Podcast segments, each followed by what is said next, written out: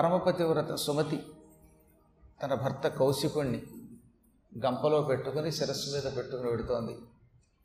ఆ సమయంలో అదే ప్రతిష్టానపురంలో మాండవ్యుడనే మహర్షి ఆయన పూర్వకర్మ యోగం వల్ల ఒక పాడుబడిన సత్రంలో మకాం పెట్టి దొంగలు తన మీద ఈ దొంగ సొమ్ము వెయ్యగా రాజభటుల చేత బంధింపబడ్డాడు. ఆ కథ మనం చెప్పుకున్నాం. ఆయనని రాజుగారు ఒక శూలానికి కొరత వేశారు. మంచి పదునుగా ఉన్నటువంటి శూలం మీద బలద్వారం కూడా దింపేస్తే దానికి అలా కాళ్ళు చేతులు కొట్టుకుంటూ ఉండగా వెళ్ళాడాడే ఆ పుణ్యాత్ముడికి తర్వాత పాపం వచ్చింది. ఈ శిక్ష అయిపోయిన తర్వాత యమలోకానికి వెళ్ళి ఒరే యమధర్మరాజు అన్నాడు. ఇంతవరకు యముడిని అలా పిలిచిన వాడు ఒక్కడు లేదు. యముడు వణికిపోయి ఇంతటి తపస్యాలి ఇంత కోపంతో పిలుస్తున్నాడేమిటి అని రెండు చేతులు కట్టుకుని వచ్చాడు. నిరంతర తపస్సంపన్నులైనటువంటి వ్యక్తుల ఆగ్రహానికి యమధర్మరాజు అంతటి వాడు కూడా వణికిపోతాడు. ధర్మదేవతని కూడా మెడలు వంచి ఎదురుగుండా నిలబెట్టగలిగే శక్తి ధర్మమూర్తులకు ఉంటుంది. అదే తపశ్శక్తి అన్నారు. అప్పుడు యముడొచ్చి చేతులు కట్టుకుని ఏ మహాత్మా నువ్వు ఇంత కోపంతో పిలిచావంటే పిలవకి ఏం చేస్తాను? నేను ఏ పాపం ఎరగను? పుట్టినప్పటి నుంచి తీర్థయాత్రలు చేశాను పురాణాలు చెప్పాను విన్నాను దానాలు చేశాను ధర్మాలు చేశాను. మాట వరసకు కూడా నా వల్ల స్వల్పాపరాధం కూడా చేయబడలేదు. ఇంత కూడా అపరాధం చెయ్యని నేను ఏ కారణం చెంత ఇంత కఠోరంగా శిక్షింపబడ్డాను? ఒక శూలం రాజుగారి ద్వారా నా శరీరంలో దింపిస్తావా? కొరత వేయిస్తావా? నేను ఎంత యమయాత్ర పడ్డానో తెలుసా? నేనేం చేశానని నాకు ఈ శిక్ష వేశావు. నీవు మహారాజుల మనస్సులో ప్రవేశించి వాళ్ళని ప్రేరేపించకపోతే రాజులు ఈ శిక్ష వెయ్యరు. ప్రభుత్వం ఒక శిక్ష వెయ్యాలంటే దాని వెనకాతల యముడి సంకల్పం ఉంటుంది గుర్తుపెట్టుకోండి. మహారాజు ఎవడైనా ఓ ప్రభుత్వంలో ఉన్నవాడు మనకి శిక్ష వేశాడంటే యముడు వాడి హృదయంలో ప్రవేశించి ఆ శిక్ష వేయించాడని అర్థం. అందులో నువ్వు ఎందుకని ప్రతిష్టానపుర మహారాజు గారి హృదయంలో ప్రవేశించి నాకు ఈ కఠినమైన శిక్ష విధింపజేశావనగానే ఆయన తెల్లబోయి అందుక ఇంత దూరం వచ్చావు? నువ్వు చేసిన పాపం నువ్వు మర్చిపోయావేమో? పుణ్యాలన్నీ గుర్తుంటాయి కానీ పాపాలు గుర్తుండవు. నీకు ఎనిమిదేళ్ళ వయస్సులో ఆడుకుంటున్నప్పుడు నీ కళ్ళెదురుగుండా కొన్ని తూనీగలు ఎగురుతూ కనబడ్డాయి. ఆ తూనీగలను చూసావు నువ్వు? తూనీగా తూనీగా అని పాడుకుంటూ వెళ్ళి ఓ పుల్లకి వాటిని గుచ్చావు. పుల్లకి తూనీగల్ని గుచ్చిన మహాపాపం ఊరికే పోతుందా? ఎనిమిదవ ఏట దాదాపు పదకొండు తూనీగల్ని ఒక చీపురు పుల్లకి అది కూడా కొబ్బరి చీపురు పుల్లకి పొడిచి గుచ్చి ఆనందించావు హింసించావు. ఆ మహాపాప ఫలితం నువ్వు ఇప్పుడు అనుభవించావు. చిన్నప్పుడు ఆ తూనిగలు పొడిచావుగా? అవి గజగజలాడిపోయాయి. చిన్న పిల్లవాడివి గనక వాటిని చంపినా నిన్ను చంపకుండా కేవలం సోలం శరీరంలో దిగేలా చేశాను. ఎవడైనా ఎంత గొప్పవాడైనా చేసిన పాపం అనుభవించి తీరాలి. అవశ్యం అనుభోక్తవ్యం కృతం కర్మ శుభాశుభం మంచి అయినా చెడ్డైనా ఒక్కసారి చేశాడంటే దాన్ని అనుభవించకుండా ఎవడూ వదిలించుకోలేడు. నువ్వైతే ఏమిటి? ఆఖరికి త్రిమూర్తులు కూడా వదిలించుకోలేదు ఎప్పుడు మానవ రూపంలో ఉన్నప్పుడు. అందువల్ల నీకు ఈ శిక్ష అందుకే వేశానడగానే మాండవ్యుడికి ఆగ్రహం కలిగింది. నువ్వు ధర్మాత్ముడివి అనుకున్నాను ఇంతకాలం. నీలో కూడా అధర్మం ఉన్నది. శాస్త్రం ఏం చెబుతోంది? శృతులు స్మృతులు రెండూ కలిపి ఒక ధర్మాన్ని నిర్దేశించాయి. ఒక వ్యక్తికి పదకొండు సంవత్సరాలలోపు ఏమి జరిగినా దాని ఫలితం మాత్రం వాడికి ఇవ్వకూడదు అని. పదకొండేళ్ళలోపు మనం పుణ్యం చేసినా పాపం చేసినా దీనిని నాలుగు భాగాలు చేయాలి పూర్తిగా పిల్లవాడికి ఇవ్వకూడదు. ఏదో చిన్నపిల్లాడు వస్తాడు అరటిపండు అరటిపండు అని నా వెంట పడ్డాడు అనుకోండి నాకు తిక్కరేగి వాడు గోపు మీద కొట్టాను వాడు తెచ్చాడు అనుకోండి అది మహాపాపం. అలా కొట్టకూడదు. ఆ పిల్లాడు నన్ను కొట్టాడు అనుకుందాం అప్పుడు వాడికి ఎక్కువ పాపం రాదట. నేను కొడితే పాపం కానీ వాడు కొడితే పాపం రాదట. ఎందుకు రాదు వాడికి? వాడి వయస్సు పదకొండేళ్ళ లోపు ఉంది. పదకొండేళ్ళ లోపు ఒక పిల్లవాడు తప్పు చేసి గురువుగారిని కొడితే ఆ పాపాన్ని ఏం చేస్తారు? నాలుగు భాగాలు చేస్తారు. ఒక పాపమేమో ఆ పిల్లాడు అనిపిస్తాడు వన్ ఫోర్త్ వాడిది. ఒక వన్ ఫోర్త్ వాళ్ళ అమ్మది. వాడిని కన్నది కదా అందువల్ల.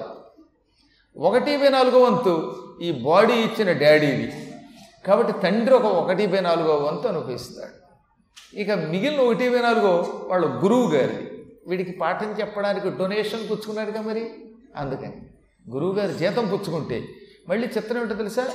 ఉచితంగా పాఠం చెప్పేవాళ్ళు కొందరు ఉంటారు. అప్పుడు ఆ గురువుకి ఈ పాపం వెళ్ళదట. ఈ ఒకటి బై నాలుగో వంతు మళ్ళీ తల్లిదండ్రులు కంటగడతారు కాబట్టి నేను చేసినది తూనీగలను చంపడం అనే ఒక పాపం అనుకుందాం. ఆ పాపం ఎనిమిదో ఏట చేశాను. పదకొండేళ్ళు నిండలేదు.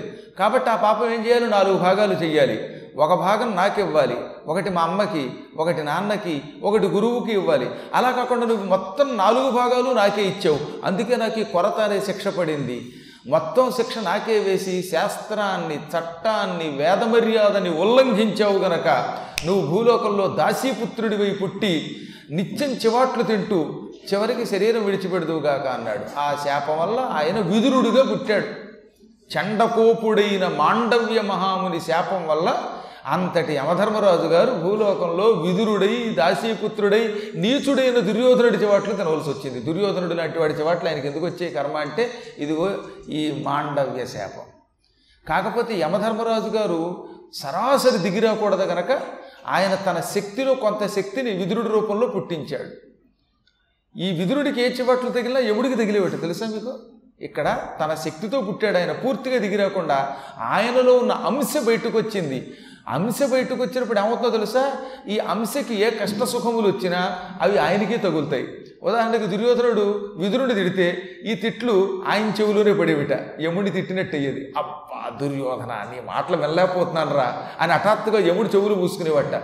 యముడంతటి వాడు దుర్యోధనుడి మాటలు వినలేక చెవులు మూసుకుంటే వాడేదో పెద్ద హీరో కింద వాడిని ప్రొజెక్ట్ చేసిన సినిమా హీరోలంతా చివరి రోజుల్లో తిండి లేక తస్తారని వ్యాసుడు చెప్పాడు నేను చెప్పలేదు. వాడు అంత దుర్మార్గుడు అండి దుర్యోధనుడి సంగతి మీకేం తెలుసు? భారతం పూర్తి ఉన్నారు కాబట్టి మీకు తెలుసు. ఈ కలియుగంలో ఉన్న మానవుల లక్షణం ఏమిటంటే కొంతమంది దౌర్భాగ్యులు పుట్టుకొచ్చారు మనకి దురదృష్టవశాత్తు. వాళ్ళు పరమ పాపాత్ముల్ని పుణ్యాత్ముల కింద చెప్పటం నరకాసురుడు మావాడండం రావణాసురుడు మావాడండం రాముణ్ణి తిట్టడం సీతాదేవిని తిట్టడం దుర్యోధనుడిని నెత్తిమీద పెట్టుకోవడం ధర్మరాజుని భీముణ్ణి పనికి వాళ్ళ వాళ్ళ కథ చూపించడం. భీముడు అలిగితే ఈ ప్రపంచం నిలబడుతుందా? భూమిని ఎత్తగలడా అటువంటి వాడినేమో తక్కువ చేసి చూపించడం. ఇవన్నీ పాప లక్షణాలు ఈ పాపాత్ములు దాని ఫలితం ప్రారంభంలో కాకపోయినా చివరి రోజుల్లో అనుభవిస్తారు. కాబట్టి అలాంటి పాపములు మనం చెయ్యకూడదు. పవిత్ర పాత్రలను ఎప్పుడూ కూడా దుష్ట పాత్రలుగా చిత్రీకరించరాదు తిట్టరాదు. అసలు సాధువుల యొక్క దూషణం పరమ పాపం. ఇంతకీ తర్వాత కథ పక్కన పెడితే పాపం మూడు రోజులు మాండవ్యుడు సోలానికి వేళ్ళాడబడ్డాడు. అవునా? ఆ సమయంలోనే మన పరమపతివ్రత సుమతి తన భర్తని నెత్తి మీద గంపలో పెట్టుకుని అక్కడికి తీసుకొచ్చింది.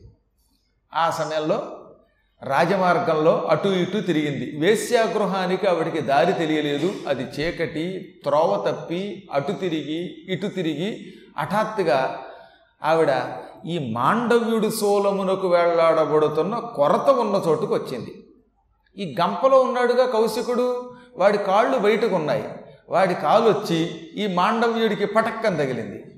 అసలే మాండవ్యుడు సోలానికి వెళ్ళాడబడున్నాడు దానికి ఆధారం లేదు కదా. కేవలం మలద్వారంలో సోలం కాళ్ళు చేతులు ఇలా వేళ్ళాడిపోతున్నాయి. అలాంటి వాడికి కాలు తగలగానే ఆయన గిర్రును తిరిగిపోయాడు రంగుల రత్నంలాగా. ఒకసారి ఆలోచించండి. సోలానికి అలా గుచ్చుకుపోయి ఉన్నవాడు ఇలా గిర్రం తిరిగితే వాడి శరీరంలోకి సోలం కొంచెం దిగిపోతుంది. వాడికి ఎంత బాధ వస్తుంది? రక్తం అలా కారిపోయింది ఆయనకి. మహాబాధ వచ్చింది ఆ బాధని మానవ మాత్రుడు వర్ణించలేడు. భగవంతుడు అలాంటి బాధ ఎవరికి ఇవ్వకుండా ఉండుగాదు. చాలా కాలం క్రితం అటువంటి ఒక దౌర్భాగ్యుడిని చూశాను పాపం. ఏ పూర్వజన్మ కర్మయోగమో కాని పాపం. వాడు చెట్టు ఎక్కాడండి కర్మ. అది వేప చెట్టు. ఆ వేప చెట్టుకు ఒక కర్ర విరిగిపోయి సన్నగా ఇలా పైకి వచ్చిందనమాట. కొమ్మలు ఊడిపోయి. వీడు డబుక్కున పైనుంచి కిందకు దాని మీద జారిపడ్డాడు వాడి శరీరంలోకి మాండవీడి శరీరంలోకి సోలం దిగినట్టు దిగిపోయింది. వాడు దాని మీద పడి ఏడుస్తూ ఉంటే మీరు నవ్వుతున్నారు కానీ వాడు పడిన బాధ రామచంద్ర నరకం అనమాట వాడిని గబగబా ఇద్దరు వెళ్ళి పైనుంచి తీసుకొచ్చి ఆసుపత్రిలో చేరిస్తే ఆ తర్వాత పది రోజుల పాటు వాడికి రోజు మందులు వేయటమే.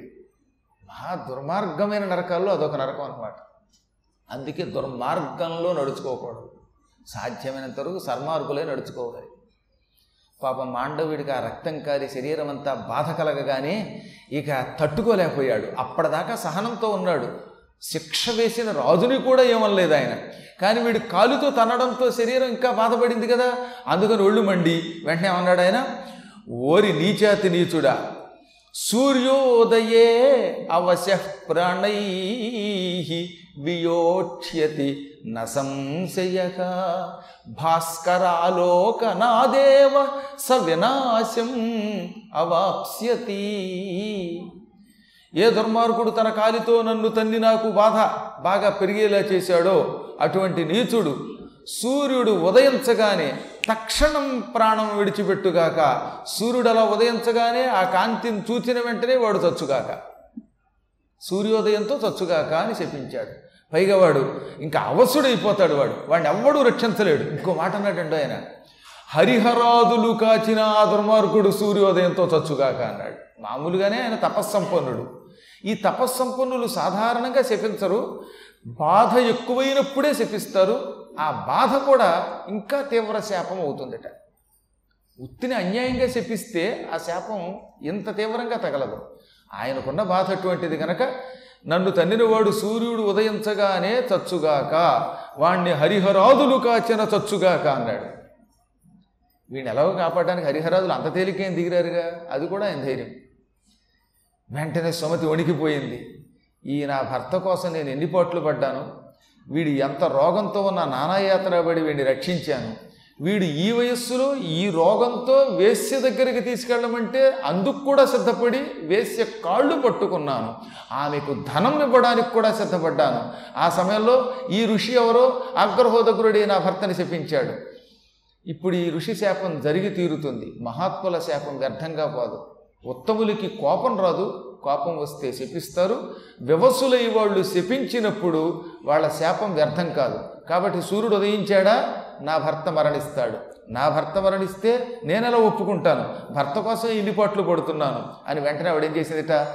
ప్రోవాచ వ్యథిత సూర్య నైవోదయముపేష్యతి. మహాబాధతో ఆవిడేమంది సూర్యుడు ఉదయిస్తే నా భర్త మరణిస్తాడు. కాబట్టి సూర్యుడా హరిహరాదులు అడ్డమైన నువ్వు మాత్రం ఉదయించడానికి వెళ్ళలేదు నువ్వు బిగుసుకుపో కదలకుండా అక్కడే పడి ఉండండి బాగానే ఉంది ఇద్దరు గొడవను ఆయనేమో సూర్యోదయంతో వీడు చచ్చుగాక అన్నాడు. ఈవిడేమంది? హరిహరాదులు తలుచుకున్నా సరే నువ్వు మాత్రం కదలకుండా స్తంభించిపో. నువ్వు ఉదయించకుండా అక్కడే ఉండిపో. ఇప్పుడు ఎక్కడున్నావో అక్కడే అలా బిగుసుకుపో. పాషాణమూర్తి వైపు అని చెప్పించగానే టక్కన సూర్యుడు అలా బిగుసుకుపోయాడు. శిలా విగ్రహం అయిపోయాడు ఆయన రథం ఆగిపోయింది. గుర్రాలు అలా ఉన్నవు కాస్త టక్కన స్తంభించిపోయాయి. అప్పుడప్పుడు శిలా విగ్రహాలు కనిపిస్తుంటే మనకి అలా స్తంభించిపోయాయి. గుళ్ళో సప్తాశ్వరథమారూఢుడైనటువంటి పరమాత్మ ఎలా అయితే కదలకుండా ఉంటాడో అలా రాతి బొమ్మ అయిపోయారట వాళ్ళంతా కూడా. గుర్రాలు సారథి రథం సూర్యుడు అందరూ బిగుసిపోయారన్నమాట దాంతో ఏమైంది? సూర్యుడు యొక్క గుర్రాలు కదలడం లేదు. సూర్యుడు అక్కడే ఉండిపోయాడు. ఆ అర్ధరాత్రి ఆ ప్రాంతంలో అర్ధరాత్రి కింద అలాగే ఉండిపోయింది. ఈ ఆసియా దేశాలన్నీ కూడా కటిక చీకట్లో మునిగిపోయాయి. పశ్చిమ దేశాల్లో సూర్యుడు అక్కడే ఉండిపోవడం వల్ల అక్కడి నుంచి సూర్యాస్తమయం లేకుండా పోయింది. అటంతా వెలుతురు. ఇటు తూర్పు దేశాలన్నీనేమో చీకటి. ఇటు చీకటి అటు వెలుతురు. అక్కడ వాళ్ళకి బాధే ఇక్కడ వాళ్ళకి బాధే. అక్కడ వాళ్ళకి బాధ ఏమిటి? పాపం ఎప్పుడు చీకటి పడుతుందా? ఇంటికి వెళ్ళి మొగుడు పెళ్ళాలి కాస్త కబుర్లు చెప్పుకుందామా? స్నానం చేసి పద్మాకర్ గారు ఉపన్యాసానికి పెడదామా అనుకున్న వాళ్ళకేమో ఎప్పుడు చూసినా ఆ పన్నెండే మధ్యాహ్నం పన్నెండు. అది దాటదు. సూర్యుడు కదిలితే కదా గడియారం కదిలేదు. సూర్యుడు అక్కడే ఉండిపోయాడు. దాంతో వాళ్ళకి అలాగే వెలుతురట. అక్కడ కార్యక్రమాలు వాళ్ళకి స్తంభించాయి. ఏమండి ఎంతైతే మాత్రం మనిషి ఓపిక ఉండద్దా? అలా పనిచేస్తున్న వాడు విసిగిపోయి. ఇది ఎక్కడ గొడవ అండి? ఈ ఘటికలు కదలటంలో ఆ రోజుల్లో కూడా యంత్రాలు ఉన్నాయి గడియారాలు. సంస్కృతంలో ఘటిక అనేవారు. ఇప్పుడు గడియారం అయింది. గడియారాలు కదలవు. ఉద్యోగం ఉద్యోగమే. కూర్చున్న సభల్లో కూర్చున్న రాజులు అలాగే ఉన్నారు. ఆహారాలు తిందామంటే పన్నెండు దాటదు సంధ్యావందనాలు పూర్తవు అక్కడ వాళ్ళు అక్కడ అలా ఉండిపోయారు. ఇక్కడ చూస్తే కటిక చీకటి అర్ధరాత్రి పన్నెండు. ఈ చీకటి చీకటే. ఎంతసేపటికి చీకటి అలాగే ఉండడంతో ఈ నిద్రపోతున్న వాళ్ళు మంచాల మీద దొల్లుతున్న వాళ్ళు ఎప్పుడు తెల్లారుతుందిరా బాబు? ఎప్పుడు తెల్లవారుతుందిరా బాబు? అని వీళ్ళు ఎదురు చూశారు. ఇటు సూర్యుడు ఉండడు అటు చీకటి ఉండదు. ఇలాగ డోలాందోళం అయిపోయింది లోకమంతా. ప్రపంచం తల్లకిందులైపోయింది. సూర్యుడు కదిలితేనే లోకాలు కదులుతాయి. సూర్యుడు నిరంతరం సంచరిస్తూ ఉంటే తన ఏడు గుర్రముల రథం మీద అప్పుడు కాలం గడుస్తుంది. కాలం గడిస్తే క్రమక్రమంగా కార్యక్రమాలు గడుస్తాయి. యజ్ఞాలు జరుగుతాయి. దేవతలకు ఆహారం వస్తుంది. ఇప్పుడు ఏమైంది? మన వేపున్న దేశాల్లో సూర్యుడు ఉదయించకపోవటం వల్ల సంధ్యావందనాలు లేవు. యజ్ఞములు లేవు. స్వాహాకారాలు లేవు స్వధాకారాలు లేవు వషత్కారాలు లేవు అన్నీ ఆగిపోయాయి. దానివల్ల ఏమైంది? క్రమక్రమంగా రోజులు గడుస్తున్నాయి నిజానికి. ఆకలేస్తోంది కానీ అన్నం పెట్టేవాళ్ళు వంట చేయడానికి లేదు.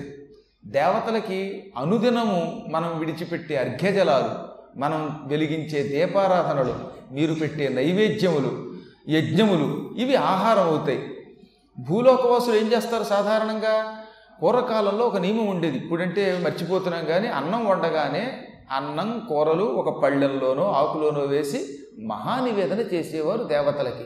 దేవతలకి మహానివేదన చేశాక మిగతాది వాళ్ళు తినేవారు. కానీ ఇప్పుడు వంట లేదు ఆకులు లేవు ఆకులో కూరగాయలు లేవు మహానివేదన లేదు. దాంతో పాపం ఇంద్రుడు మొదలైనటువంటి వాళ్ళంతా ఇంకా వంట వస్తుందేమో ఇంకా వంట వస్తుందేమో అని ఎదురు చూస్తున్న వాళ్ళు వంట అయిన తర్వాత నైవేద్యం పెడతారేమో అని ఎదురు చూస్తున్న వాళ్ళు లొట్టలు వేసుకుంటూ కూర్చున్న వాళ్ళు అలా నీరసంతో ఉండిపోయారంట పొట్టలు మాడిపోతూ ఉండగా.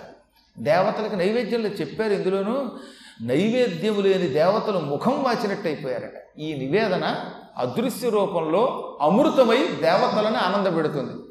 కొంతమందికి ఒక అనుమానం ఇక్కడెక్కడో విస్తరాకులో మేము అన్నం పెట్టాం కూరలు పెట్టాం మహానివేదన చేశాం. ఇది ఇక్కడే ఉంటుంది కదా దేవతలకు ఎలా ఆకలి తీరుతుంది అని. మీరు ఒక్కసారి ఓం ప్రాణాయ స్వాహ ఓం అపానాయ స్వాహ ఓం వ్యానాయ స్వాహ ఓం ఉదానాయ స్వాహ ఓం సమానాయ స్వాహ అనగానే ఈ ఇందులో ఉన్న ఆహార పదార్థాలలో కొన్ని కిరణములు ఉంటాయి కొన్ని సూక్ష్మమైన రసాలు ఉంటాయి ఈ రసములు అమృతంగా మారతాయి. ఆ అమృతం ఎంతో ఉండదు బిందువు. ఈ బిందువు కంటికి కనపడకుండా ఇందులోంచి ఆ బిందువు సారం అన్నమాట. అన్నసారం కూరల సారం ఈ పదార్థ సారము సూక్ష్మ అమృత బిందువై దేవతల యొక్క నోట్లో పడుతుంది. ఉదాహరణకి మీరు విష్ణువు కోసం నైవేద్యం పెడితే ఈ అమృతం విష్ణువు నోట్లో పడుతుంది. దిక్పాలకులకి పెడితే దిక్పాలకుల నోట్లో పడుతుంది. నవగ్రహాలకు పెడితే వాళ్ళ నోట్లో పడుతుంది. త్రిమూర్తులు ముగ్గురికి పెట్టామనుకుందాం అప్పుడు ఏమవుతుంది? త్రిమూర్తులతో పాటు మొత్తం ఈ పంచభూతాల్లో ఉన్న అన్ని ప్రాణులకి పెడుతుంది. ఇంకా విడిగా యక్షులకి కిన్నరులకి కింపురుషులకి నైవేద్యం పెట్టక్కర్లా. ఎందుకని? వీళ్ళంతా త్రిమూర్తుల్లో ఉన్నారు గనక. రోజు మీరేం చెప్పుకుంటారు? సూర్యుడు ఇంద్రుడు భౌముడు మొదలైనటువంటి వాళ్ళంతా ఓ శ్రీమన్నారాయణ నీ దర్శనం కోసం ఎదురు చూస్తున్నారు నీ ఎదురుగుండా ఉన్నారు. సూర్యందు భౌమ పదవాత్మతి చదవట్ల రోజు సుప్రభాతంలో కాబట్టి అందరికీ విడిగా నైవేద్యం పెట్టక్కర్లా. మీరేం నవగ్రహాల పేరు చెప్పు అష్టదిక్పాలకుల పేరు చెప్పు. ఈ సురసిద్ధ సాధ్య నర కిన్నర పన్నగ యక్షచారణాసుర విద్యాధర గంధర్వుల జాతుల యొక్క పేర్లు చెప్పు. నైవేద్యం పెట్టకుండా కేవలం శివుడికో విష్ణువుకో బ్రహ్మకో పెడితే చాలు. ఈ త్రిమూర్తులలో ఎవరికి మనము నైవేద్యం పెట్టినా ఈ ఆహారము అమృత బిందువై వాళ్ళ నోట్లో పడగానే ఈ దిక్పాలకులకి ఈ దేవజాతుల వాళ్ళకి వీళ్ళందరికీ కడుపు నిండుతుంది. ఇప్పుడు వరస్సు పెట్టి మనం ఎవరు నైవేద్యం పెట్టకపోతే త్రిమూర్తులకు ఆహారం వెళ్ళదు. వాళ్ళకు వెళ్ళకపోతే ఈ దేవతలకు ఆహారం వెళ్ళదు. దిక్పాలకులకు ఆహారం వెళ్ళదు. ఇంకా ఈ యక్షాదులు ఎవ్వరికీ ఆహారం వెళ్ళదు. అప్పుడు వాళ్ళు మలమల వాడిపోతారు వాళ్ళు వాడిపోతే ఏమిటి నష్టం? వాళ్ళకి కడుపు నిండితేనే మేఘాలని వర్షింపజేస్తారు. మేఘాలను వాళ్ళు పంపాలంటే వాళ్ళు కడుపు నిండాలి. ఇంద్రాదుల కడుపు నిండిందా? సకాలంలో వర్షాలు కురిపిస్తారు వాళ్ళు. వాళ్ళ కడుపు నిండకపోతే వాళ్ళు వర్షాలు పంపించరు. ఇవాళ మనకి అనాచారం వల్ల సరిగ్గా నైవేద్యాలు జరగకపోవటం వల్ల యజ్ఞములు జరగకపోవటం వల్ల జరగవలసిన కార్యక్రమములు జరగకపోవటం వల్ల ఈ దిక్పాలకులకి కడుపు మాడి నకనకలాడి వాళ్ళు వర్షాలు కురిపించడం మానేశారు. అందువల్లే మనకి ఈ కరువులు. లేకపోతే ఎప్పుడు వర్షం కురుస్తుందో తెలియదు ఎప్పుడు కురవదో తెలియదు మనకి. దానికి గల మూల కారణం సక్రమముగా ప్రతి ప్రాణి నైవేద్యములు పెట్టకపోవటయే. అజ్ఞానంతో దేవుడు తింటాడా? అని ఒక పిత్త ప్రశ్న ఒకటి వేయటం ఈ మధ్యకాలంలో ఒళ్ళు మండుతుందనమాట అలాంటి వాడిని చూస్తే. వీడు ఏం చూడొచ్చాడని? వీడి జ్ఞానం ఎంతని? అది రాతి ముక్క కింద వాడి మొహానికి కనపడుతోంది. ఆంజనేయుడు కోతి అంటాడు దౌర్భాగ్యుడి మధ్యన. ఇంత బొజ్జోడు వేసుకో తెగ తినేసి. కాబట్టి ఇలాంటి వాళ్ళ పొట్ట చీల్చి పేగులు బయటికి లగి నీ పేగులు ఎలా పనిచేస్తున్నాయని అడగండి. ఆంజనేయుడికి లేకపోతే ఇంకో కోతికి మామూలు కోతులకి పోలిక. రాముడు ఏమిటి కోతుల చేత మాట్లాడించడం ఏమిటి? కల్పితం రామాయణం అంటాడు మూఢుడు మూఢాతి మూఢుడు కోతులు కాదు కదా దేన్నైనా ఏమైనా చేయగలిగిన పరమాత్ముడు. ఆ మాత్రం జ్ఞానం లేదేటండి మనుషులకు కొంతమందికి. ఇంత చరాచర జగత్తంతా ఎలా నడుస్తున్నది? రాతిని నాతిగా చేస్తాడు కోతిని మాట్లాడించగలుగుతాడు. ఎ కృపాత్తమహం వందే అంటూ రోజు మనం ప్రార్థన చేస్తున్నాం. ఏ పరమేశ్వరుడి దయచేత కదలనిది కదులుతుందో జడము చేతనమవుతుందో అటువంటి పరమాత్ముడికి అసాధ్యమైనది ఏమున్నది కనుక కాబట్టి ఇలాంటి అజ్ఞానులు ఏదో మాట్లాడవచ్చు గాక. కానీ మనం పెట్టే నైవేద్యములు ఆ పరమాత్మ సేకరిస్తున్నాడు నిస్సంకోచంగా సేకరిస్తాడు. ఇప్పుడు ఈ సూర్యుడు యొక్క ఉదయం లేకపోవటం వల్ల ఈ కార్యక్రమాలన్నీ కుంటుపడి దేవతలు కొంచెం కొంచెం నీరసపడ్డారు.